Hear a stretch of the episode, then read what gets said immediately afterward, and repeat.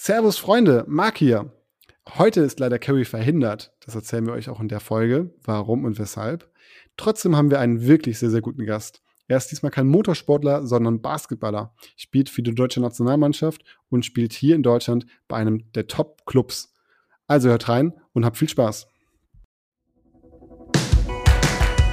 Radio Check, 1, 2, 3. Marc, kannst du mich hören? Willkommen zum Podcast Carry On von Carrie Schreiner und Marc Ortiz. Ja, liebe Freunde, servus zusammen. Wir sind wieder zurück. Eine neue Podcast-Folge geht jetzt online, die ihr jetzt hören könnt.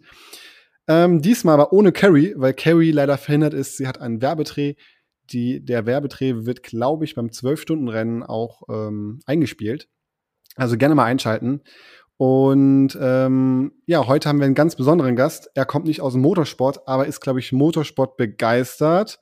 So viel weiß ich aus seinen Stories. Er ist ein Riese, nach oben und auch zur Seite hin und spielt Basketball. Ja, hi, Karim, wie geht's dir?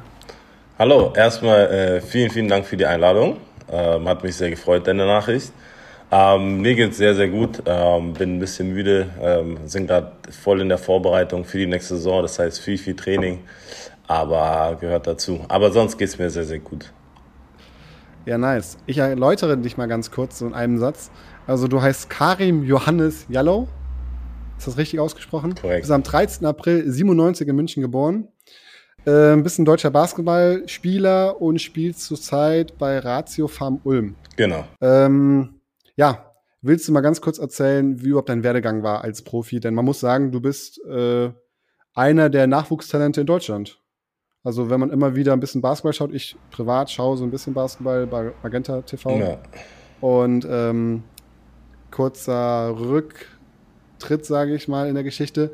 Ich war auf einer Schule und hatte einen Klassenkameraden, den kennst du sehr, sehr gut. Ich weiß gar nicht, ob du das weißt. Den Kostja Muridi. Ah, nee. Ja, also ihr müsst das Gesicht jetzt von ihm sehen.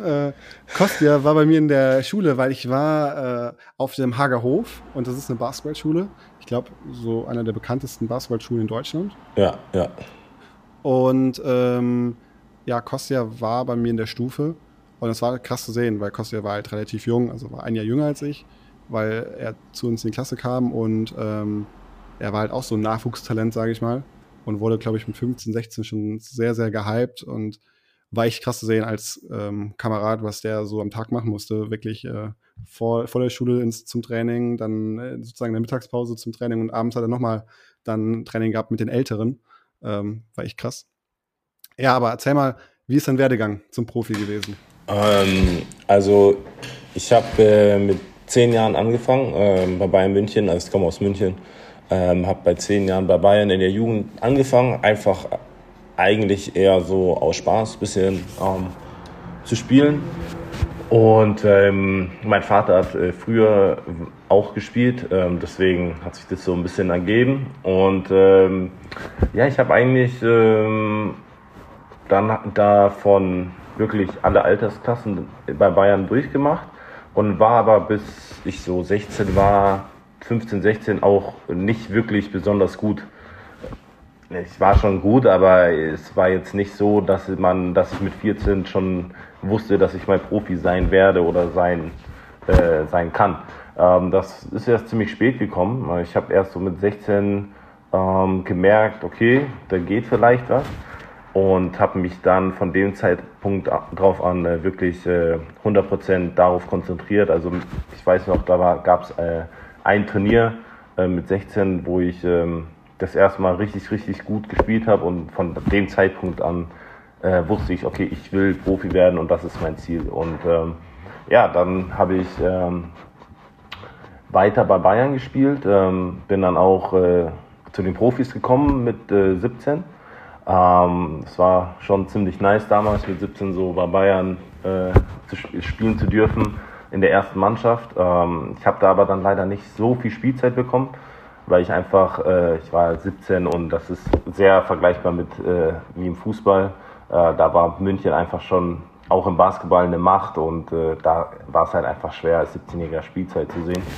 Ich war dann noch 2 Jahre in München, bin dann nach Stuttgart gewechselt, beziehungsweise Ludwigsburg, und habe dann 1 Jahr dort gespielt. Dann habe ich gemerkt, okay, dann habe ich ein Angebot bekommen für einen 2-Jahres-Vertrag in Braunschweig. Und am Anfang dachte ich so, Braunschweig sagt mir jetzt nicht wirklich was, da oben im Norden, ist auch ein bisschen kleinerer Verein, aber war in dem Fall für mich sehr, sehr gut, dahin zu gehen, weil es einfach ein bisschen kleinerer Verein war, wo ich dann aber eine viel größere Rolle hatte als bei den Vereinen zuvor. Und das hat mir, da habe ich dann 2 Jahre in Braunschweig gespielt, was wirklich sehr, sehr gut war für meine Karriere. Da hatte ich 2 sehr, sehr gute Jahre. Und bin dann jetzt vor einem Jahr nach Ulm gewechselt. Für die jetzt nicht im Basketball so drin sind, also Ulm sagt wahrscheinlich den meisten nichts, aber ist im Basketball ein sehr, sehr, sehr guter Standort. Also es ist wirklich 100-prozentige Basketballstadt, haben eine richtig geile Halle, richtig tolles Trainingszentrum, und also als Basketballer ist Ulm ein sehr, sehr guter Standort in Deutschland auf jeden Fall. Genau, und jetzt gehe ich jetzt in meine zweite Saison hier in Ulm. Nice. Man muss dazu sagen, Braunschweig ist ja auch die Mannschaft von dem NBA-Star Dennis Schröder. Genau. Also der hat ja da irgendwie Aktien oder beziehungsweise Hände mit drin. Ja. Und du warst, glaube ich, in Braunschweig der beste Scorer. Ja, der beste deutsche Scorer, ja. Ja, also auch nicht schlecht, also das kann man auch mal ganz klar sagen. Ja, also Carry On ist ja eigentlich, sage ich mal, ein Motorsport-Podcast. Das bedeutet, wir haben hier eigentlich immer regelmäßig Leute, die im Motorsport aktiv sind. Ich weiß nicht, ob du sie kennst, Abt. Doch, genau. Zum Beispiel. Ja. Genau. Maximilian Götz ist DTM-Champion. Und ja, heute ein Basketballer. Aber du hast gesagt, du kennst dich in Formel 1 aus. Jetzt bin ich mal gespannt. Also, wie kommst du überhaupt zur Formel 1? Du warst in Ungarn Formel 1 gucken? Genau. Wie fandst du es? Also, ganz kurz, ich bin seit, glaube ich, jetzt 5 oder 6 Jahren also wirklich großer Formel-1-Fan. Irgendwie von Jahr zu Jahr intensiver. Natürlich ich glaube, jeder kennt die Serie Drive to Survive, hat natürlich dann auch nochmal so einen kleinen Push gespielt, um einfach ein bisschen, gerade so, was so im Hintergrund alles abgeht, da ein bisschen mehr Einblick zu haben. Aber wie gesagt, seit 5 Jahren bin ich tatsächlich sehr, sehr großer Formel-1-Fan, gucke wirklich jedes Rennen. Natürlich, manchmal überschneidet sich das mit Spielen, aber wenn ich zum Beispiel spiele, aber am Sonntag, dann gucke ich nicht auf mein Handy, bis ich die Wiederholung gesehen habe vom Rennen. Also ich bin wirklich drin. Und das Schöne ist, ich habe meinen Bruder, der ist 5 Jahre jünger, und der ist genauso großer Fan wie ich. Und dann habe ich ihm jetzt zum Geburtstag geschenkt, dass wir nach Ungarn fahren zum Rennen. Das war, muss ich sagen, mit eins der geilsten Sportevents, was ich bis jetzt so erlebt habe. Und es war einfach wirklich krass zu sehen, wie viele Fans dort oder wie viele Leute einfach da an diesem ganzen Wochenende waren. Man hört ja mal so diese Zahlen, an dem Wochenende 200, 300.000, aber das mal wirklich zu sehen, was für Menschenmassen dahin strömen und alle mit irgendwelchem Fan-Merchandise, es war wirklich richtig nice zu sehen. Und auch, wir hatten sehr, sehr gute Plätze, direkt Anfang, Start und Ziel, ziemlich weit unten. Und das mal so live mitzuerleben, das war schon nochmal eine ganz andere Intensität, auch von den Fanrängen, wie die Leute, das bekommt man ja im Fernsehen gar nicht so mit, aber die Leute sind da wirklich 100% dabei. Wenn da jedes Mal der Fahrer vorbeifährt, springen die Leute auf. Und das war wirklich ein Mega-Event, und ich werde, sobald ich die Zeit habe, werde ich sofort versuchen, zum nächsten Rennen live zu gehen, weil das hat mir mega viel Spaß gemacht. Ja, das vergangene Wochenende war ja Sanford. Ja. Hast du eventuell ja auch gesehen. Ja. Und das ist so krank zu sehen, einfach 100.000 Fans, die wirklich alle nur orange sind. Also das bedeutet, lassen es 90.000 Fans sein, die da wirklich nur für einen Fahrer hinkommen. Ja, das ist echt Wahnsinn. Krank. Ja. Ja, das ist einfach nur krank. Ja, also Formel 1 bist du voll drin. Zum Beispiel Carey ist ja im GT3-Sport. Mhm. Weiß ich nicht, ob das dir jetzt sowas sagt. 24-Stunden-Rennen Nürburgring, sowas zum Beispiel, genau. Was fährst du denn privat? Ja, Mercedes auch. Mercedes, okay. Also auch ein bisschen mehr PS. Ein bisschen mehr PS. Okay, verstehe. Hast du denn so eine Marke, wo du sagst, boah, das ist jetzt genau meine Marke? Siehst du dich im Mercedes eher oder voll. Doch im Porsche, im Lambo? Alles nice Autos, Porsche, Lambo, Ferrari, alles geil, alles nice, sehr schön, aber ich weiß nicht, ich finde, Mercedes hat so ein sehr nices Allround-Paket, was Autos angeht. Ich hatte erst einen C63 Coupé für ein Jahr, aber ich bin sehr viel unterwegs, so im Sommer gerade, wenn ich es frei habe. Und das halt mit Autobahn und so, jetzt nicht der komfortabelste, sag ich mal. Und genau, jetzt fahre ich einen GLE 63 Coupé und das ist so eine gute Mischung, finde ich, aus Sportwagen und SUV. Aber deswegen, ich weiß nicht, Mercedes finde ich allgemein einfach... Also ich merke schon, du bist aber auf jeden Fall ein bisschen schüchtern, weil bei GLE 63, da fehlen eigentlich noch so 3 Buchstaben im Nachhinein. Ja, man muss auch dazu sagen, wenn man aus dem Motorsport kommt, ist man so verwöhnt. Wir waren jetzt auch am Nürburgring und dann fuhren wir, also mit Marius, ist ein DTM-Fahrer, fuhren wir auf den D-Parkplatz, D heißt für Driver, stehen jetzt sozusagen alle Autos von den Fahrern. Oh. Ich sag's dir, da standen, glaube ich, 6 oder 7 RS6. Ja, das ist glaube ich. Also wirklich so, da fährst du da rein und wenn du ein Audi brauchst, ein RS6, kannst du, glaube ich, da hingehen. Da kannst du, glaube ich, alle Varianten von Konfigurationen dir angucken im Live. Das ist so brutal und auch wirklich 2 Urus, 1 Urus umgebaut von einer bestimmten Marke. Geisteskrank. RS6 von Abt, weil eben Abt auch dort fährt. Ja. Ach, das ist brutal. Ja, Alltag von einem Basketballprofi. Ich habe gestern Europameisterschaft geguckt und dann hast du mit dem Günther zusammen gespielt? Ja, genau. Letztes Jahr. Also dann, spielt er immer noch? Nee, der ist jetzt letztes Jahr, es war jetzt sein letztes Jahr und jetzt ist er wie viele Sportler nach ihrer Karriere Experte. Genau, er ist Experte. Danke, dass du es gesagt hast, bei Magenta TV.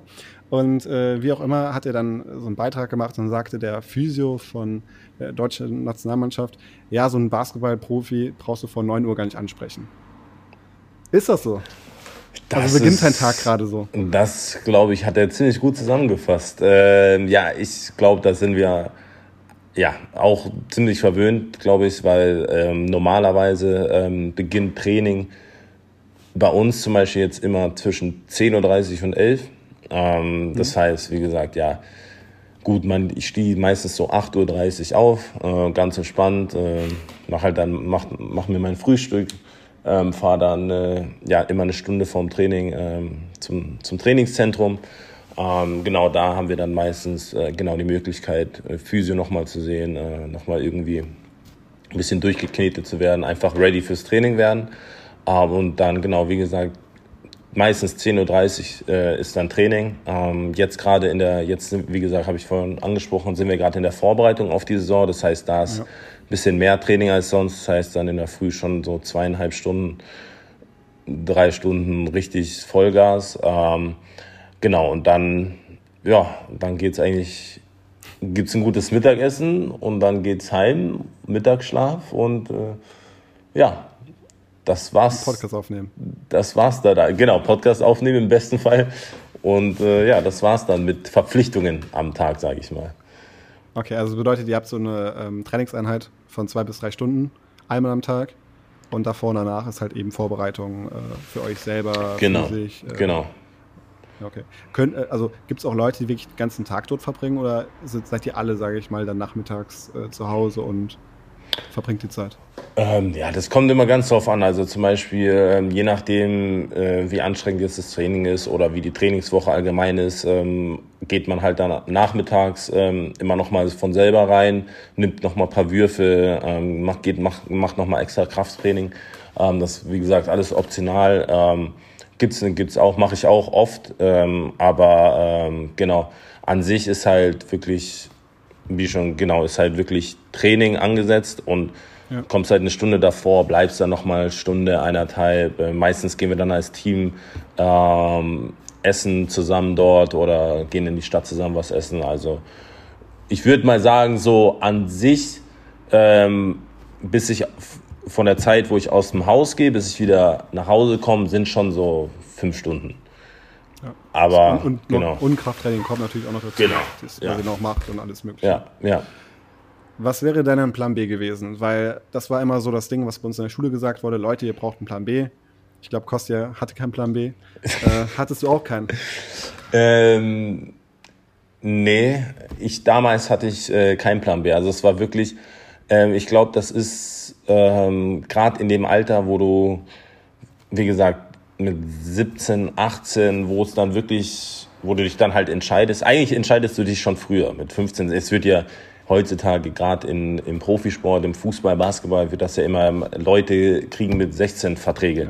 So, also das wird immer wilder, aber zu meiner Zeit war es halt, war so mit 17, war so die Entscheidung, okay, gehe ich diesen Weg und versuche es und gehe ich all in, oder versuche ich nebenbei eine Ausbildung, irgendwas anderes zu machen? Das gibt's halt nicht, weil du wirklich, du hast Schule bis, 3, 4 und wenn alle nach Hause gehen, dann hast du halt Training. Und ab einem gewissen, klar, bis zu einem gewissen Alter konnte man immer noch mal, ja, heute gehe ich mal nicht ins Training, jetzt am Wochenende habe ich mal keine Lust auf Spielen. Das geht vielleicht bis man 12 ist.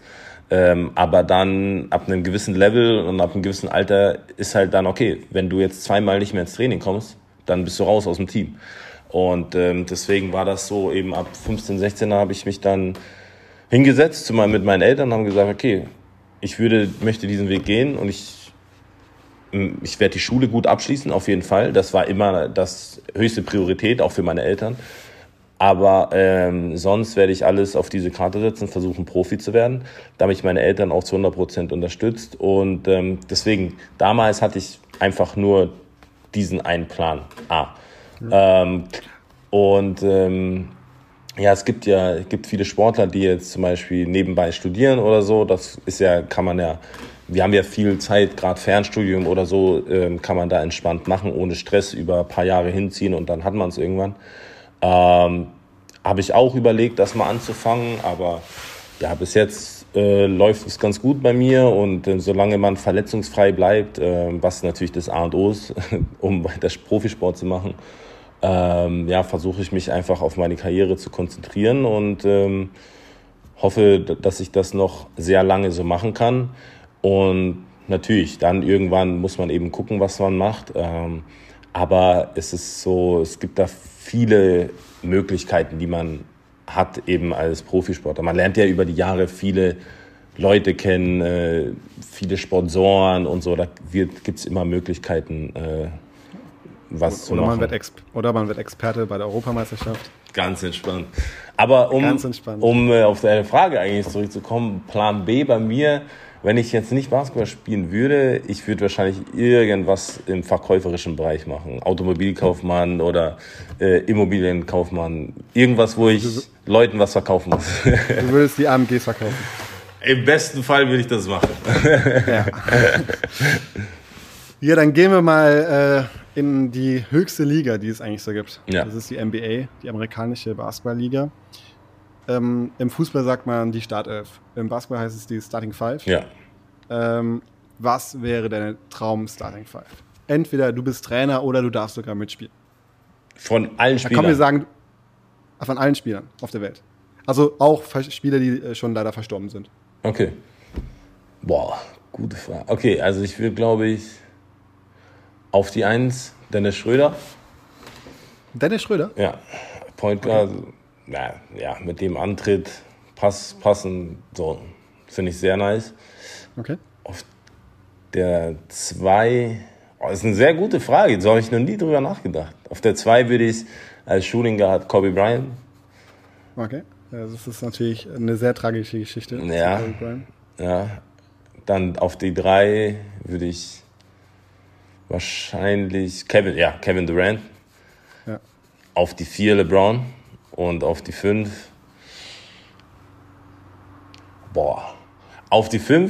würde ich sagt wahrscheinlich allen, was die hier zuhören, aber Dwight Howard in seiner Primetime. Okay. Ja. Also Michael Jordan ist ganz raus, weil das ist ja so der Name, den, sag ich mal, jeder kennt. ist in dem Fall... Ersatzbank. Als sechster Mann, aber ich brauche ein paar Leute. Okay, mit Kobe hast du zwar auch keinen, der jetzt unbedingt viel passt, aber immer noch besser als Jordan. Wenn du Jordan im Team hast, dann hast du halt jemanden, der dir jeden Abend 30, 40 Punkte geben kann, aber Pass und so. Die anderen müssen ja auch zu ihren Würfen kommen. Ich habe gestern das Spiel Europameisterschaft gesehen. Ja. Sehr, sehr starkes Spiel, fand ich. Ja. Also qualitativ wächst sehr, sehr hoch. Ja. Was ich erst im Nachhinein gerafft habe, das wusste ich wirklich nicht, aber ich gucke eigentlich relativ viel Basketball, dass das Feld in Amerika wohl größer ist. Und dadurch Dennis wohl krasse Nachteile hat, weil er sich nicht an diesen Wurf irgendwie dran gewöhnen kann. Es ist tatsächlich, das Spielfeld ist breiter in den USA. Also du hast viel mehr Platz in den USA, wenn du zum Beispiel zum Korb gehst. Ja. Dass jemand jetzt in die Zone kommt, ist in den USA ist es viel einfacher, sage ich mal, zum Korb zu gehen, weil das Spielfeld breiter ist und dadurch die anderen Gegenspieler viel weiter weg vom Korb stehen müssen, die Verteidiger.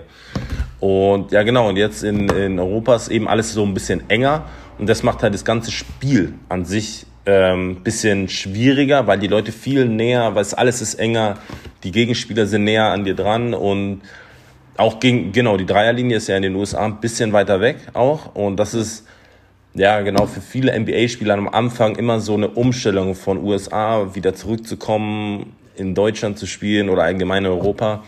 Aber es sind halt NBA-Spieler, die können sich relativ schnell dran gewöhnen. Ja, und die meisten sind das gewohnt, im Sommer ist es dann wieder anders. Aber ja, das braucht schon immer seine Zeit, sich da wirklich wieder dran zu gewöhnen. Und dann eben, wenn die dann zurückfliegen, müssen sie sich auch wieder so ein bisschen umgewöhnen. Also ist schon nicht so easy. Es gibt einen Fun-Fact. Wir waren halt eben auf so einer Sportschule und da gab es auch Handball und wir sind irgendwann auf einem Handballturnier gefahren. Und wir hatten aber keinen Handballer, also wir mussten mit Basketballer antreten. Und ich sag's dir, wir haben jede Schule auseinandergenommen. Weil wir hatten Alexander Möller, sagt er wahrscheinlich. Ja. Was. Den haben wir nach vorne gestellt, haben den Ball auf ungefähr 3 Meter Höhe geworfen. Das war der Einzige, der dran kam. Und dann hat zum Beispiel dem Kostja den Ball gegeben, der Kostja ist halt mit dem Ball geführt, ins Tor gesprungen, weil er so eine Sprungkraft hatte. Also, und halt auch eben diesen körperlichen Vorteil schon mit 16, 17 hatte. Also, wenn du mal Plan B brauchst, fang im Handball an. Ich glaube, du haust da ziemlich viele weg. Mit deiner Größe und mit deinen Muskeln. Ist eine Überlegung wert. Ja, NBA war es mal für dich eine Überlegung. Ich weiß, ich habe es heute gelesen, weil ich mich ein bisschen vorbereitet habe. Du standst auf der Liste drauf, aber hast dich wieder von der Liste streichen lassen. Kannst du es dir noch vorstellen? Möchtest du es überhaupt noch? Und wie weit ist der Schritt noch weg? Oder ja.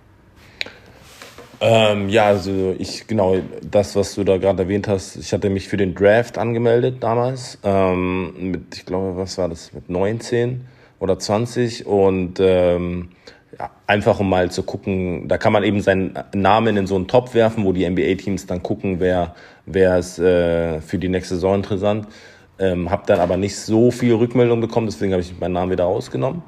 Aber ich war tatsächlich schon bei einigen so Workouts, also so Vorspielen für NBA-Teams.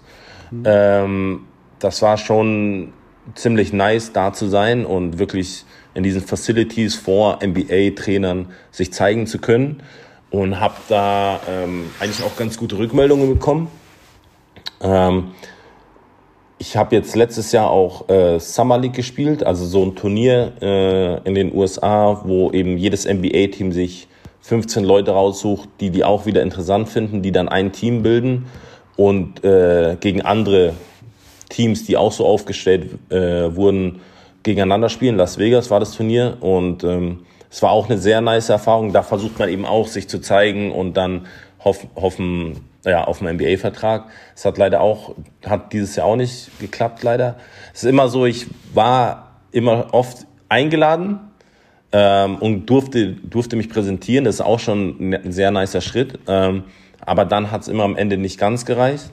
Und ja, das ist für mich, muss man dazu sagen, also in die NBA zu kommen, ist schon ein Riesenschritt. Also das ist wirklich nicht easy, weil du musst perfekt performen, die Situation muss perfekt passen und man braucht da einfach Glück auch. Also Das ist wirklich nicht nur Können, da spielt ganz viel im Hintergrund auch eine Rolle. Aber wie gesagt, das ist immer noch irgendwie mein Traum. Und jetzt in dieser Summer League, da hat man, wie gesagt, da hat man in der NBA-Trainingszentrum für die Phoenix Suns habe ich gespielt, haben wir dort trainiert. NBA-Coaches von dem richtigen Team haben uns trainiert. Das heißt, man hat so mal so einen Geschmack bekommen, wie das da ist. Die Luft schnuppern. Genau. Und deswegen irgendwie, das ist immer noch so mein Traum, aber natürlich, man muss auch realistisch sein. Je älter man wird, je mehr Saisons verstreichen, desto unrealistisch wird's, weil die suchen halt junge Spieler vor allem immer. Aber es gibt auch Leute, die mit 28 noch in die NBA gehen. Also das ist nie unmöglich. Aber wenn das einfach nicht klappt, dann ist es jetzt für mich kein Beinbruch, sondern dann werde ich einfach versuchen, ein guter Euroleague-Spieler zu werden. Ja, also man muss sozusagen, in Europa gibt es auch sehr, sehr gute Vereine. Also ja, Barcelona ist ein Spitzenverein, Madrid ist ein Spitzenverein, Bayern München ist auch ein Spitzenverein, Alba Berlin ist ein Spitzenverein, Ratiopharm Ulm. Also es gibt schon auch hier sehr, sehr gute Ligen und auch auf jeden Fall Vereine. Ja. Europameisterschaft steht zurzeit an, läuft heute Abend sogar wieder. Es kommt am Sonntag die Podcast-Folge, das bedeutet, da können die Leute auch immer noch reinschalten, wenn sie wollen. Deutschland spielt relativ gut, auch erwartet gut. Wir haben den Dennis Schröder, wie du eben schon gesagt hast, als NBA-Star und vor allem auch noch einen relativ jungen, den Franz Wagner. Mhm. Wie schätzt du ihn ein? Schon brutal für sein Alter, oder? Ja, auf jeden Fall. Ich hatte ja das Glück, ich war ja bei der EM-Vorbereitung sozusagen, glaube ich, 3 Wochen dabei mit der deutschen Auswahl und habe es dann bis zum 14er Kader war ich dabei und dann war ich einer von den letzten beiden, die dann gestrichen wurden oder letzten 3. Deswegen, ich habe mit ihm trainiert, ich habe gegen ihn gespielt und ich glaube, er ist jetzt 21 geworden vor ein paar Tagen und das ist schon... Das wird der nächste Star, nächste deutsche Star. Der hat ja letzte Saison schon in der NBA wirklich sich einen Namen gemacht. Aber mit mit 21 so gut zu sein, das ist schon erschreckend. Also es war wirklich Wahnsinn. Das hätte ich echt nicht gedacht. Und ich glaube, viele haben gedacht, okay, der ist gut, aber dass er gleich so gut ist und gerade auch jetzt hier bei der EM sich so zu präsentieren mit 21, das ist schon, also wirklich Hut ab. Das wird ein ganz, ganz großer, glaube ich.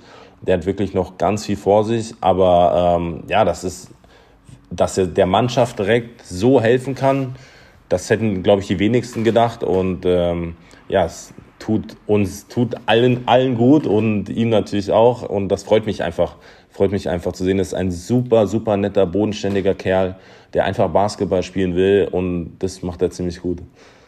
Und er hat noch einen Bruder, der auch sehr, sehr erfolgreich ist. Genau, Moritz Wagner. Ich glaube, beide spielen in der NBA, ne? Beide spielen bei den Orlando Magic. Also es ist auch irgendwie so, was gibt's Besseres, als mit deinem Bruder so in der NBA zu spielen? Das ist, als würdest du mit deinem Bruder, keine Ahnung, für Fußballfans, weiß ich nicht, bei Man United spielen. Ja, so. Das ist Wahnsinn. Also es ist Luxus, für die Eltern, ich glaube, da können sie sehr stolz drauf sein. Auf jeden Fall. Ja, also sitzt du jetzt zu Hause mit schon einem kleinen weinenden Auge, weil du natürlich gerne dabei gewesen wärst. Aber man muss dazu sagen, du hast es ja wirklich sehr, sehr weit geschafft. Also du spielst für Deutschland. Es gibt auch eine Frage, die kann ich gerne ein bisschen vorziehen, von Instagram. Da hat sie geschrieben, wie ist es, dass NBA-Spieler, Euroleague-Spieler zu großen Turnieren in den Kader nachrücken? Bedeutet... NBA-Spieler und Euroleague-Spieler, die sind nicht immer im Kader, sondern die kommen halt eben wirklich dann für die großen Turniere, weil sie dann sagen, okay, komm, jetzt gebe ich Vollgas, weil sonst die Verletzungsgefahr zu groß ist. Ist es dann für dich, sage ich mal, nervig, kannst du wahrscheinlich jetzt nicht sagen, aber schade? Oder sagst du, nee, finde ich geil, weil ich dann wirklich auch mal Größen habe, wo ich mich ein bisschen messen kann? Also es ist auf der einen Seite, das überschneidet so also manche kleineren Turniere oder Vorbereitungsturniere oder Qualifikationsspiele, die überschneiden sich halt auch immer mit der NBA-Saison, weil die halt mitten im Winter sind oder so und da ist halt, können die nicht einfach rüber. Aber klar, natürlich, das ist jetzt seit Jahren so, ich kenne das nicht anders. Und also es natürlich wäre es, glaube ich, am allerbesten, wenn die auch Zeit hätten, bei den anderen Qualifikationsspielen zu kommen.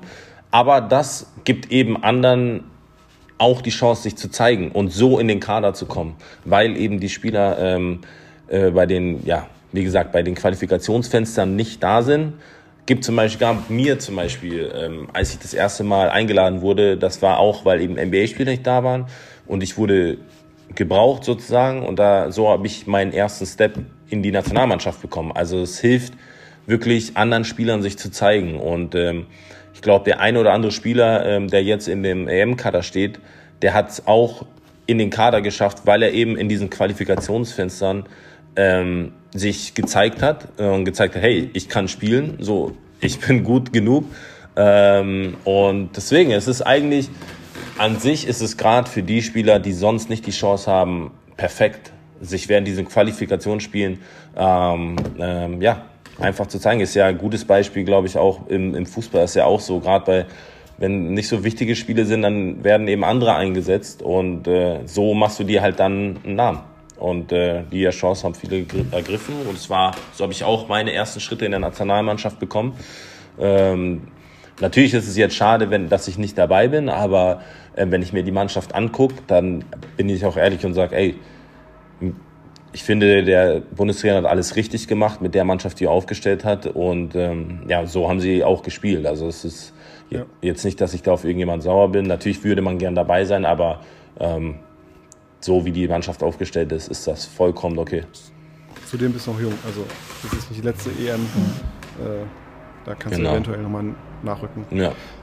Dennis Schröder haben wir eben schon genannt. Dirk Nowitzki ist natürlich so eine nächste Legende in Deutschland im Basketball. Inwiefern stehst du eigentlich zu denen in Kontakt? Bei Dennis Schröder hast du ja sogar Basketball gespielt, in seinem Verein, sage ich mal. Kommt der Dennis Schröder öfters mal und sagt, hier Junge, gib mal mehr Gas, unser Verein musste mehr Punkte machen, oder ruft er dich an? Oder ist er wirklich, sage ich mal, eher zurückhaltend? Und Dirk Nowitzki müsstest du ja eigentlich auch erlebt haben, oder? Dirk habe ich tatsächlich noch nie persönlich getroffen. Okay. Ja, er ist ja jetzt genauer als ich gekommen bin zur Nationalmannschaft, da war er ja dann nicht mehr dabei. Deswegen mit Dirk persönlich hatte ich nie gesprochen, aber mit Dennis sehr viel tatsächlich. Also gerade als ich in Braunschweig gespielt habe und ich glaube, ihm gehören tatsächlich jetzt 80% des Vereins oder 70%. Also mit ihm war ich sehr, sehr close auch. Er hat mich da immer unterstützt. Natürlich auch mal jetzt die eine oder andere Ansage, ey, bisschen mehr oder so. Der war im Sommer, als wir Vorbereitungen hatten, war er bei jedem Training da, hat zugeguckt. Okay. Genau, da gab es dann schon mal die eine oder andere Ansage. Aber an sich muss ich sagen, hat er mich sehr, sehr unterstützt in Braunschweig und mir da auch nicht zu viel Druck gemacht oder so, sondern immer versucht, irgendwie mir in allen möglichen Bereichen zu helfen. Seine ganze Familie wohnt dort auch in Braunschweig. Mit seinem Bruder habe ich sehr viel gemacht, als Dennis dann in USA war. Aber er machte echt einen super, super Job, muss ich sagen, in Braunschweig und hat mir auf jeden Fall damals sehr viel geholfen. Dennis Schröder und ich, wir haben so denselben Background. Also er kommt aus Gambia, aus Westafrika und mein Vater kommt eben auch aus Gambia. Gambia ist so das kleinste Land in Afrika, deswegen ist schon so eine Connection ein bisschen da. Und Dennis, muss ich sagen, ist so als Typ wirklich, er hat früher immer mal wieder, gab es so ein paar Schlagzeilen über ihn oder so, oder ich glaube, bei manchen Leuten, die denken, er wäre arrogant oder weiß ich nicht, hört man ja immer wieder, aber jeder, der Dennis kennt, der wird nichts anderes sagen, als dass das ein super, super Junge ist, der sich der versucht wirklich, dass alle um ihn rum gut geht. Also das merkt man voll, das merkt man jetzt auch bei der Nationalmannschaft. Er ist da überhaupt nicht so eigensinnig, so er versucht, dass jeder seine Würfe bekommt, dass so das Team im Vordergrund steht. Also hat er sich wirklich sehr, sehr gut entwickelt, finde ich. Und man muss auch dazu sagen, Dennis Schröder spielt ja in der NBA und da auch relativ gut. Er hat auch schon 1, 2 Vereine hinter sich. Er hat bei den LA Lakers gespielt mit LeBron James. Also das bedeutet, er hat ja wirklich das geschafft, was eigentlich jeder Basketballer machen möchte oder schaffen möchte. Und dann halt eben noch so bodenständig zu sein, hey, ich fahre nach Braunschweig und gucke mir jedes Training an und pushe da die Jungs. Ja. Das ist schon nochmal sehr, sehr, sehr gut und finde ich sehr sympathisch. Und was ich echt nur empfehlen kann, das habe ich letztens gesehen auf YouTube, der macht Vlogs von seinem Leben so ein bisschen und zeigt auch mal so ein bisschen, also einen kleinen Einblick, wie zum Beispiel sie umziehen. Ja. Er hat auch 2 kleine Kinder, glaube ich. Genau. Und seine Frau. Und da sieht man natürlich, was ein NBA-Star für ein Leben führt. Da reden wir nicht nur von einem AMG vor der Haustür, sondern auch eben andere Autos, andere Automarken. Aber trotzdem, finde ich, hat er so ein entspanntes, also er gibt ein entspanntes Gefühl einem, auch bei den Videos, dass er halt wirklich super entspannt ist. Und ich glaube, er hat sehr, sehr viel Druck und auch schon sehr viel gelitten, weil viele Journalisten oder auch viele Leute was gegen ihn hatten, glaube ich. Aber ich finde auch jetzt bei der EM macht er wirklich ein super Ding und wie du schon gesagt hast, er holt immer die Leute zusammen und pusht die so ein bisschen. Ja, ja. Wir kommen jetzt zu einem Thema, was mir sehr am Herzen liegt, und das ist gegen Rassismus. Kommt das schon häufig vor im Basketball? Hast du es schon selber erlebt? Und weil ich finde, der Fußball in Deutschland kriegt man es oft mit. Der FC Bayern München ist zum Beispiel so ein Verein, der sich total strikt gegen wehrt. Und ich finde, ja, jeder, der irgendeinen doofen Spruch macht. Ich war zum Beispiel letztens selber Basketball gucken und es war auch jemand, der war total wütend auf einen Spieler und hat dort einen Spruch gerissen. Und weil ich super fand, alle Leute sind auf den draufgegangen gefühlt und haben den nur noch beleidigt und gesagt, ey Junge, komm, verlass bitte die Halle, was soll die Scheiße? Also vollkommen richtig. Ja, wie sieht's bei dir aus? Wenn du mal ein doofes Spiel machst, hörst du da manchmal auch ein paar Sprüche oder hörst du da weg? Also ich muss sagen, ich glaube, also ja, es gibt's überall, jeder Sportart. Ich glaube, im Basketball ist es nicht so schlimm. Ich glaube einfach dadurch, dass die Sportart ja sehr multikulturell von sich aus schon ist. Und ich glaube, es gibt ja eben keinem Basketballteam, lüge ich jetzt nicht, wenn ich sage, dass es da nicht einen Ami gibt oder einen, ich weiß nicht, von einer anderen Herkunft. Das Basketball ist, glaube ich, einfach auch diese ganze Kultur drumherum, diese Hip-Hop-Kultur, die damit verbunden ist, ist ja, wie gesagt, sehr multikulturell, aber klar, es gibt immer mal wieder irgendwo so einen kleinen Spruch. Ich persönlich habe jetzt noch nie richtig was Rassistisches gegen mich gehört, habe das aber natürlich schon von Mitspielern mitbekommen, dass das gerade in dem gegnerischen Stadion, dass man da mal was hört. Aber wie, ich glaube, so in den meisten Fällen, wie es bei dir jetzt so ähnlich war, ich kann mich erinnern, wir haben mal in Weißenfels gespielt. Das ist mitten eine Stunde von Leipzig weg. Und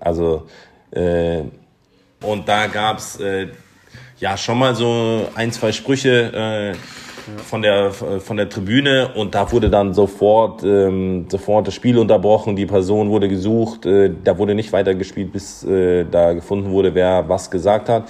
Also das finde ich schon sehr, sehr gut, dass es überhaupt keine Chance gibt für irgendjemand, sich da daneben zu benehmen. Das wird allgemein, glaube ich, gerade im Basketball gibt's das sehr wenig. Und wenn das ist, dass da Leute, habe ich eben auch schon öfter mitbekommen, dass dann Leute, wenn was gesagt wurde, sofort eingegriffen haben, ey, so, hier gibt's das nicht bei uns.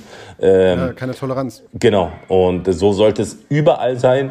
Aber ja, genau, ich persönlich wurde, glaube ich, erst einmal, was ich mich so vage erinnern kann, ich bin da ganz gut weggekommen, glaube ich, aber wie gesagt, es gibt's überall, und das muss einfach strikt unterbunden werden. Und ich finde es gut, wie du auch sagst, dass da Leute sofort was sagen. Und das muss so gemacht werden, dass da die Leute nicht weiter so ein Blödsinn machen. Also derjenige, der sagt etwas, und die Stimmung in diesem Block hat sich direkt gekippt. Ja. Alle Leute haben nicht mehr nach vorne geschaut, sondern wirklich nur nach unten, nach oben, also zu ihm hin. Und Endeffekt war wirklich innerhalb von so 3, 4 Minuten die Sache erledigt, weil dann hieß es, Junge, ich glaube, es gibt nur noch einen Weg für dich, und das ist der Exit. Ja. Komm, beweg dich raus, sowas wollen wir nicht in der Halle haben. Und das fand ich mega gut, weil ich finde, gerade im Fußball ist es leider nicht so. Ja. Da gibt es, glaube ich, noch ein bisschen öfter, so noch ein bisschen lauter. Aber im Basketball ist es zum Glück nicht so. Und es gibt einfach keine Toleranz, was sehr, sehr gut ist. Ja. Carrie hat mir natürlich netterweise ein paar Fragen gesendet, die sie stellen wollte. Ich würde sagen, ich lese sie kurz vor. Ja. Die Frage, und du gibst mir eine kurze Antwort. Mhm. Und dann kommen wir noch zum weiteren Punkt, das ist der Carry-on-Punkt, warum der Podcast so heißt. Ja. Aber ich stelle jetzt erstmal die Fragen. Wie hast du deine Liebe zum Basketball entdeckt? Durch deinen Papa. Genau, durch meinen Papa. Der hat auch professionell damals gespielt bei Bayern und ich bin mit ihm eigentlich, seit ich laufen kann, jedes Wochenende auf irgendeinem Streetballplatz gewesen. Genau. Sehr nice. Dann stimmt es, dass man groß sein muss, um ein guter Spieler zu sein? Das stimmt so nicht. Es gibt viele kleine Spieler, die sehr, sehr gut sind. Aber so eine gewisse Grundgröße bringt dir einfach gewisse Vorteile. Und ich denke, die meisten Basketballer sind schon ziemlich groß, aber es heißt nicht, du musst 2 Meter sein, um Basketball zu spielen. Du kannst auch mit 1,70 oder 1,65 gibt es auch Basketballer, die gut sind. Also der Magenta TV-Experte ist ja auch nicht der Größte. Genau, und er hat trotzdem eine sehr, sehr gute Karriere hinter sich gebracht. Also. Richtig. Dann kommt jetzt eine Frage, da nehme ich dir die Antwort ab, ja. Hast du eine Freundin? Wenn ja, wie groß ist sie? Ich sag mal so, der Charakter zählt. Der Charakter zählt, vielen Dank. Sehr gerne. Wie viel trainierst du in der Woche? Jeden Tag? Jeden Tag, manchmal zweimal, aber auf jeden Fall jeden Tag, ja. Was trainierst du neben dem Spiel? Ausdauer und Kraft? Eigentlich hat sie die Frage oder er schon selber beantwortet. Ausdauer und Kraft ist so, ja, ziemlich das meiste, was man nebenbei noch trainiert, ja. Reaktionen, trainierst du sowas auch? Weil das machen zum Beispiel Rennfahrer sehr viel. Machen wir auch, nicht so intensiv wie Rennfahrer bestimmt, aber immer mal wieder machen wir auch so, gerade so mentale Sachen auch, wo du zack, zack, rechts, links. Sorry, okay, das muss man jetzt gesehen haben. Ja. Aber nein, wir machen... Er hat einen kleinen Tanz hingelegt, muss man so sagen. Ein bisschen. Nee, sowas machen wir auch, weil brauchen wir auch. Schnelle Reaktionen wir auf jeden Fall, ja. Und Beweglichkeit, denke ich mal. Ne? Ihr seid schon ziemlich krass gedehnt. Also ja. Du kommst mit deinen Händen mal locker auf den Boden im Stehen, oder? Im besten Fall. Ja, im besten Fall, ja. Kann man als Basketballer gut verdienen? Liebst du davon oder machst du es noch etwas daneben? Also man kann sehr gut verdienen im Basketball. Das ist, glaube ich... Ich werde öfter mal gefragt, ob ich nebenbei noch was mache. Das ist nicht der Fall. Man verdient tatsächlich sehr gut. Ich glaube, das ist ganz gut zu vergleichen, wie vielleicht das Ding im Basketball ist.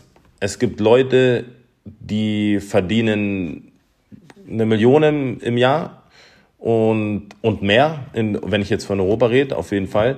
Und es gibt Leute, die verdienen, 50.000 im Jahr. Also ich sag mal, es ist so zu vergleichen, glaube ich, mit zwischen 2. und 3. Liga, wenn ich jetzt von der ersten deutschen Basketballliga ausgehe. Also ich glaube, bei den sehr guten Teams verdienst du richtig, richtig gutes Geld und bei den anderen jetzt nicht so. Ich glaube, die Spanne ist einfach sehr groß. Genau, aber jeder verdient gutes Geld. Also ich glaube, von demjenigen der BBL, also in der Basketball-Bundesliga, der am wenigsten verdient, zu dem, der am meisten verdient, die Spannweite schon, wie du schon gesagt hast, extrem groß. Genau. Also sehr individuell. Aber es gibt keinen in der ersten Bundesliga, der noch nebenbei arbeitet. Also und man muss dazu sagen, das, was ich jetzt gerade sehe von dem FaceTime-Anruf, die Wohnung sieht sehr schön aus, also ihr braucht keine Sorgen machen. Und vor allem, wer so ein schönes Auto fährt, der muss auch viel tanken. Das Tanken, am liebsten würde ich jetzt verkaufen bei den Tankpreisen. Ja, alles gut. Dann, hat der Sport viele Fans, sind die Hallen ausverkauft, wenn du spielst? Jein, also es ist, der Sport wächst auf jeden Fall sehr stark in Deutschland. Im meisten Fall sind die Hallen eigentlich immer ausverkauft, sind aber eben jetzt nicht die größten, muss man dazu sagen. Wobei man auch sagen muss, also wir haben so von 18 Teams, ich würde sagen im Schnitt so 5000 Zuschauer. Aber es gibt zum Beispiel Alba Berlin, die spielen in der Mercedes-Benz Arena in Berlin, da passen 12.000 rein und da in den Playoffs ist da ausverkauft. Bayern München, die haben auch, ich glaube, 7, wenn da ausverkauft ist. Wir hier in Ulm ist totale Basketballstadt, das ist, ich glaube, 6.500, aber man muss das auch ein bisschen vergleichen. Das Spielfeld ist ja viel kleiner und 6.500 in der Basketballhalle fühlt sich auf jeden Fall mindestens doppelt so viel an. Also das ist schon, und alle Leute in den Basketballhallen, die sitzen ja direkt am Spielfeld sozusagen. Und das ist so, das macht einfach so viel aus, wenn da eine volle Halle ist. Ja, das ist, so sind ungefähr die Zahlen, würde ich mal sagen. Aber es ist ja, sehr, sehr nice auf jeden Fall. Mein Heimatverein, die Telekom Baskets, ja, warst du wahrscheinlich schon das ein oder andere Mal. Ich hoffe, du hast oftmals ein paar Punkte reinbekommen. Ja, safe. Wie findest du die Halle dort? Sehr schön eigentlich. Also so im Sponsoren-Style der Telekom halt, ne? Ja. Aber an sich ist es eine sehr solide Halle. Und wenn du schon mal da warst, dann kannst du, glaube ich, bestätigen, dass die Stimmung da richtig, richtig krass sein kann. In so einem spannenden Spiel. Also ich war beim 5. Spiel der Playoffs, Bayern München gegen die Baskets. Ja, das ist... Also ich kann euch sagen, also wirklich, ich habe Videos... Ich schreie da rum, ich singe da irgendwelche kölsche Lieder, obwohl die Baskets sogar verloren haben. Ja, es war wirklich brutal. Und man muss dazu sagen, Uli Hoeneß war da, weil Uli Hoeneß ist ja auch ein sehr, sehr großer Basketballfan. Ja, das kannst du ja bestätigen. Das ist ein krasser Supporter im Basketball. Hat auch die Bayern da ziemlich weit nach vorne gebracht. Mhm. Und er war begeistert von der Stimmung. Also ich glaube, er hätte am liebsten die ganzen Fans eingekauft, um die mit nach München zu nehmen für den Alba. Weil, wirklich, das kann ich jedem mal empfehlen, gerade Playoffs, geht mal dahin und hört euch das mal an, wie Karim schon gesagt hat, die Halle ist so klein meistens, aber halt eben 5.000 Leute und 5.000 Leute sind halt nicht mal gerade wenig. Und wenn die dann alle dann rumschreien oder Defense rufen, das geht schon gut in die Ohren. Ja, dann fragt Carrie, interessierst du dich für Motorsport? Das haben wir ja mitbekommen. Und welche Sportarten verfolgst du sonst noch? Fechten? Schach? Nee, da passiert mir leider zu wenig. Ich schaue gerne Tennis ab und zu. Ja. Tennis, ja, wie gesagt, Motorsport. Fußball? Fußball auf jeden Fall. Und ja, ich schaue tatsächlich gerne Abfahrt im Winter. Okay. Ja, da würde ich dich auch gerne mal drauf sehen, auf so Brettern. Also, wie groß bist du? 2 Meter? Ich bin 1,98. Also, ja, 2 Meter mit Schuhen. Aber du bist auch 1,50 Meter breit. So ungefähr, ja. Also, ich glaube, es sieht witzig aus, wenn du auf so Brettern stehen würdest und da mal die Streifen runterballern würdest.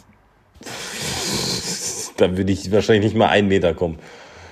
Oder was man echt mal machen müsste, ist eigentlich, ich weiß nicht, wie weit du es zum Nürburgring hast zum Beispiel? Ich sage mal so, man kommt überall hin. Alles ist möglich. Genau, dass man mal schaut, wenn Carrie ein Rennen fährt. Ja. Die fährt zum Beispiel zurzeit im Mercedes-Benz GT3, in dem schnellsten Mercedes, den es eigentlich so gibt, außer Formel-1-Auto. Dich da mal reinsetzen. Ich glaube, das wäre witzig. Ey, wenn ich die Einladung bekomme, ich bin sofort da. Sehr, sehr gern. Das kriegen wir hin. Ich weiß, jetzt am Wochenende bin ich leider nicht da, weil da bin ich in Spa. Ja. Aber Carrie fährt. Aber danach gibt es, glaube ich, auch noch ein Rennen. Da müssen wir mal telefonieren oder schreiben, dass wir das hinkriegen. Ey, das wäre mega. Also ich hätte ein witziges Bild. Safe, ich hätte Carrie richtig Bock. Auch relativ klein und du halt eben relativ groß. Voll gerne, voll gerne. Bringst deinen Bruder mit, hat er ein bisschen Spaß. Nice. Genau, dann letzter Punkt, Carry On. Carry On steht ja übersetzt für Weitermachen, Aufstehen. Wann in deiner Karriere musstest du mal mit dir kämpfen und nicht alles hinschmeißen und halt eben wirklich mal sagen, hey, Carry On, let's go? Da kann ich mich ganz gut erinnern, ich habe dir erzählt, nach meiner Zeit bei Bayern München habe ich so den ersten Schritt gemacht und bin zu einem anderen Verein nach Stuttgart, Ludwigsburg, und das war so mein erstes Jahr wirklich Profi, und Das war alles andere als so, wie ich es mir vorgestellt habe. Es ist alles nicht so gelaufen, wie gedacht habe. Auch nicht so viel gespielt. Wenn ich gespielt habe, dann nicht so viel, nicht so gut. Und dann war es so, es war irgendwie auch Winter, mitten im Winter. Und wir als Team haben auch nicht so performt. Es war alles so ein bisschen unter den Erwartungen von allen möglichen Seiten. Und da war echt so ein Punkt, wo ich dachte, okay, fuck, vielleicht bin ich doch nicht so gut. Vielleicht gehöre ich doch nicht hierhin. Das war wirklich das erste Mal, wo ich da so ein bisschen gezweifelt habe an allem. Und ja, dann habe ich, da hatte ich Glück, meine damalige Freundin hat mir da durch die Zeit so viel geholfen, weil da ging es mir echt nicht so gut. Aber da habe ich mir, wie schon gesagt, habe ich mir auch irgendwann gedacht, ey, das ist dein erstes Jahr Profi, so, da kann nicht alles perfekt laufen. Und da habe ich mir auch irgendwann gesagt, ja, du musst, ja, carry on, Alter. Das ist der Weg, den du wolltest. Und nur weil das jetzt so ein paar Steine hier im Weg sind, heißt es noch lange nicht, dass du jetzt hier aufgeben sollst, kannst, musst. Und ja, ich glaube, dass jeder Sportler hatte mal so eine Phase und wie schon gesagt, es klingt immer, gibt ja viele so Sprüche, aber gerade so, wenn man am Boden liegt, so, dann erst recht aufstehen und dann erst recht allen zeigen, so, ey, ich gehöre hierher. Und ich habe das Jahr dann solide zu Ende gemacht. Und wie gesagt, genau, dann bin ich eben nach Braunschweig. Und das war so wirklich wie Licht und Schatten. Also das war das nächste Jahr, habe ich so wirklich so eine kleine Explosion gehabt, also da so ein bisschen meinen Durchbruch gehabt, wo ich wirklich zeigen konnte, was ich kann. Und ich glaube, mir eben dieses Jahr hat mir eben auch geholfen, so wieder ein bisschen runterzukommen. Man muss auch dazu sagen, man war ein bisschen verwöhnt, Bayern München, alles schön und gut. Und einfach mal auf dem Boden der Tatsache, okay, du musst mehr trainieren, härter trainieren.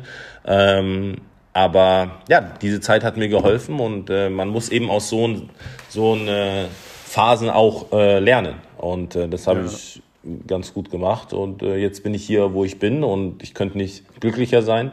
Und der Weg hat mich hierher gebracht und ja. Das ist doch eigentlich ein sehr, sehr schöner Abschluss. Denn die letzte Frage lautet, wo siehst du dich in 5 bis 10 Jahren? Wollen wir einfach mal rumspinnen? Bei welchem NBA-Team? Wenn ich mir das jetzt so aussuchen dürfte... Ja, das ist jetzt dein Traum. Miami Heat. Miami Heat. Schönen Frauen und dem schönen Strand, oder? Sag ich nicht nein. Okay. Miami Heat ja, oder natürlich auch Euroleague Barcelona oder Madrid. Wäre natürlich auch sehr, sehr schmackhaft. Also meine Freundin, das haben wir in der letzten Folge erzählt, ist jetzt nach Barcelona gezogen für 6 Monate. Mhm. Würde ich davon abraten. Ja? Also wirklich, ich weiß jetzt nicht, inwiefern ich das jetzt hier so erzählen darf. Ich war zum Glück nicht dabei, weil ich erst später dazu kam. Im ersten Abend wurde ein Engländer, weil er wohl sehr, sehr gut Englisch gesprochen hat, überfallen und hatte danach, lag auf dem Boden und hatte auch wirklich leider ein Messer im Bauch. Oh. Und so viele Dinge einfach, die ja schon passiert sind innerhalb von wenigen Tagen. Barcelona ist so ein gefährliches Pflaster, einfach super kulturell, also wirklich einfach international. Da sind so viele Menschen, so viele verrückte Leute, echt verrückt. Und ich muss echt zugeben, wir waren dann zum Beispiel am Camp Nou, da war ich auch zum ersten Mal. Ich war ein bisschen erschrocken. Also wenn man das so sieht, wie runtergekommen alles so ein bisschen ist, und man so Säbener Straße, Allianz Arena kennt, denkst du dann, okay, komm, ich fliege wieder nach Deutschland, ist doch ganz schön hier. Ich glaube, Barcelona ist bestimmt ein krasser Verein und so und bestimmt wirklich ein Top-Schritt, gerade für dich im Basketball, weil Barcelona das Beste ist sozusagen. Aber ich war ein bisschen erschrocken von der Stadt. Ja, da muss man wahrscheinlich sehr aufpassen dort. Aber wenn ich da spielen sollte irgendwann, ich glaube, dann kann ich mir 2 Securities leisten. Auf jeden Fall ist es besser als Weißenfels. Lassen wir es mal so stehen. Das will ich. Das ist obwohl Kostja leider, ich glaube, im Weißenfels gelandet ist. Ja, dabei ist nicht so schlecht. Nur das Surrounding drumherum war einfach. Es ist aber auch ein Aufsteiger. Also jetzt nicht, sage ich mal, von der BBL nicht die beste Mannschaft. Und es ist halt eben wirklich sehr, sehr klein dort alles. Also ja, es ist halt eine kleine Stadt. Genau. Aber da gibt es auch viele Leute, die von da zu sehr guten Vereinen gekommen sind, weil sie da gut gespielt haben. Also. Aber Telekom Baskets wäre keine Idee. Sag niemals nie so, ne? Also was immer kommt, kommt. Wenn das alles da passen würde, dann würde ich da auch nicht Nein sagen. Aber wie gesagt, jetzt ist eben mein letztes Vertragsjahr hier. Und das wird ein sehr, sehr wichtiges Jahr für mich persönlich. Ich bin jetzt, wie gesagt, 25. So man sagt ja so mit 26, 27 erreicht man so seinen Peak. Das heißt, dieses Jahr konzentriere ich mich jetzt voll hier drauf. Und dann hoffe ich natürlich, dass ich danach hoffentlich in der Euroleague spielen kann und werde. Ja. Dann lassen wir es bei den Worten. Weil ich finde, du hast es eben so schön gesagt, du bist sehr glücklich mit dem, was du gerade machst. Und ich danke dir. Ich danke dir auch im Namen von Carrie. Und das nächste, was ich jetzt hier mache, ist mal versuchen, den Termin rauszufinden. Mach das unbedingt. Wann du entweder zum Nürburgring oder Hockenheimring, das ist sogar vielleicht näher. Das ist mir wirklich Wayne. Also ich komme überall hin. Aber da würde ich wirklich gern dabei sein bei sowas mal. Ja, das kriegen wir auf jeden Fall hin. 24-Stunden-Rennen ist leider schon vorbei, weil das natürlich, sage ich mal, das Highlight ist. Da kommen halt wirklich nicht nur 100.000 Fans, sondern ich glaube 450.000 Fans. Ach, krass, okay. Ja, also das ist wirklich Ausnahmezustand as fuck. Also das würde ich auch nicht zutrauen wollen, weil ich glaube, Stau ohne Ende in der ganzen Eifel. Ja, ich glaube, am besten kommt es mit dem Helikopter, aber dafür musst du in der Euroleague dann runtersetzen. Na gut, Karim, ich danke dir. Viel, viel Glück wünsche ich dir. Dankeschön. Wir hören uns, wir sehen uns und bleib gesund vor allem. Vielen Dank. Ganz liebe Grüße an Kostja. Mach ich richtig im Aus. Vielen Dank. Vielen, vielen Dank. Ciao. Mach's gut. Ciao, ciao.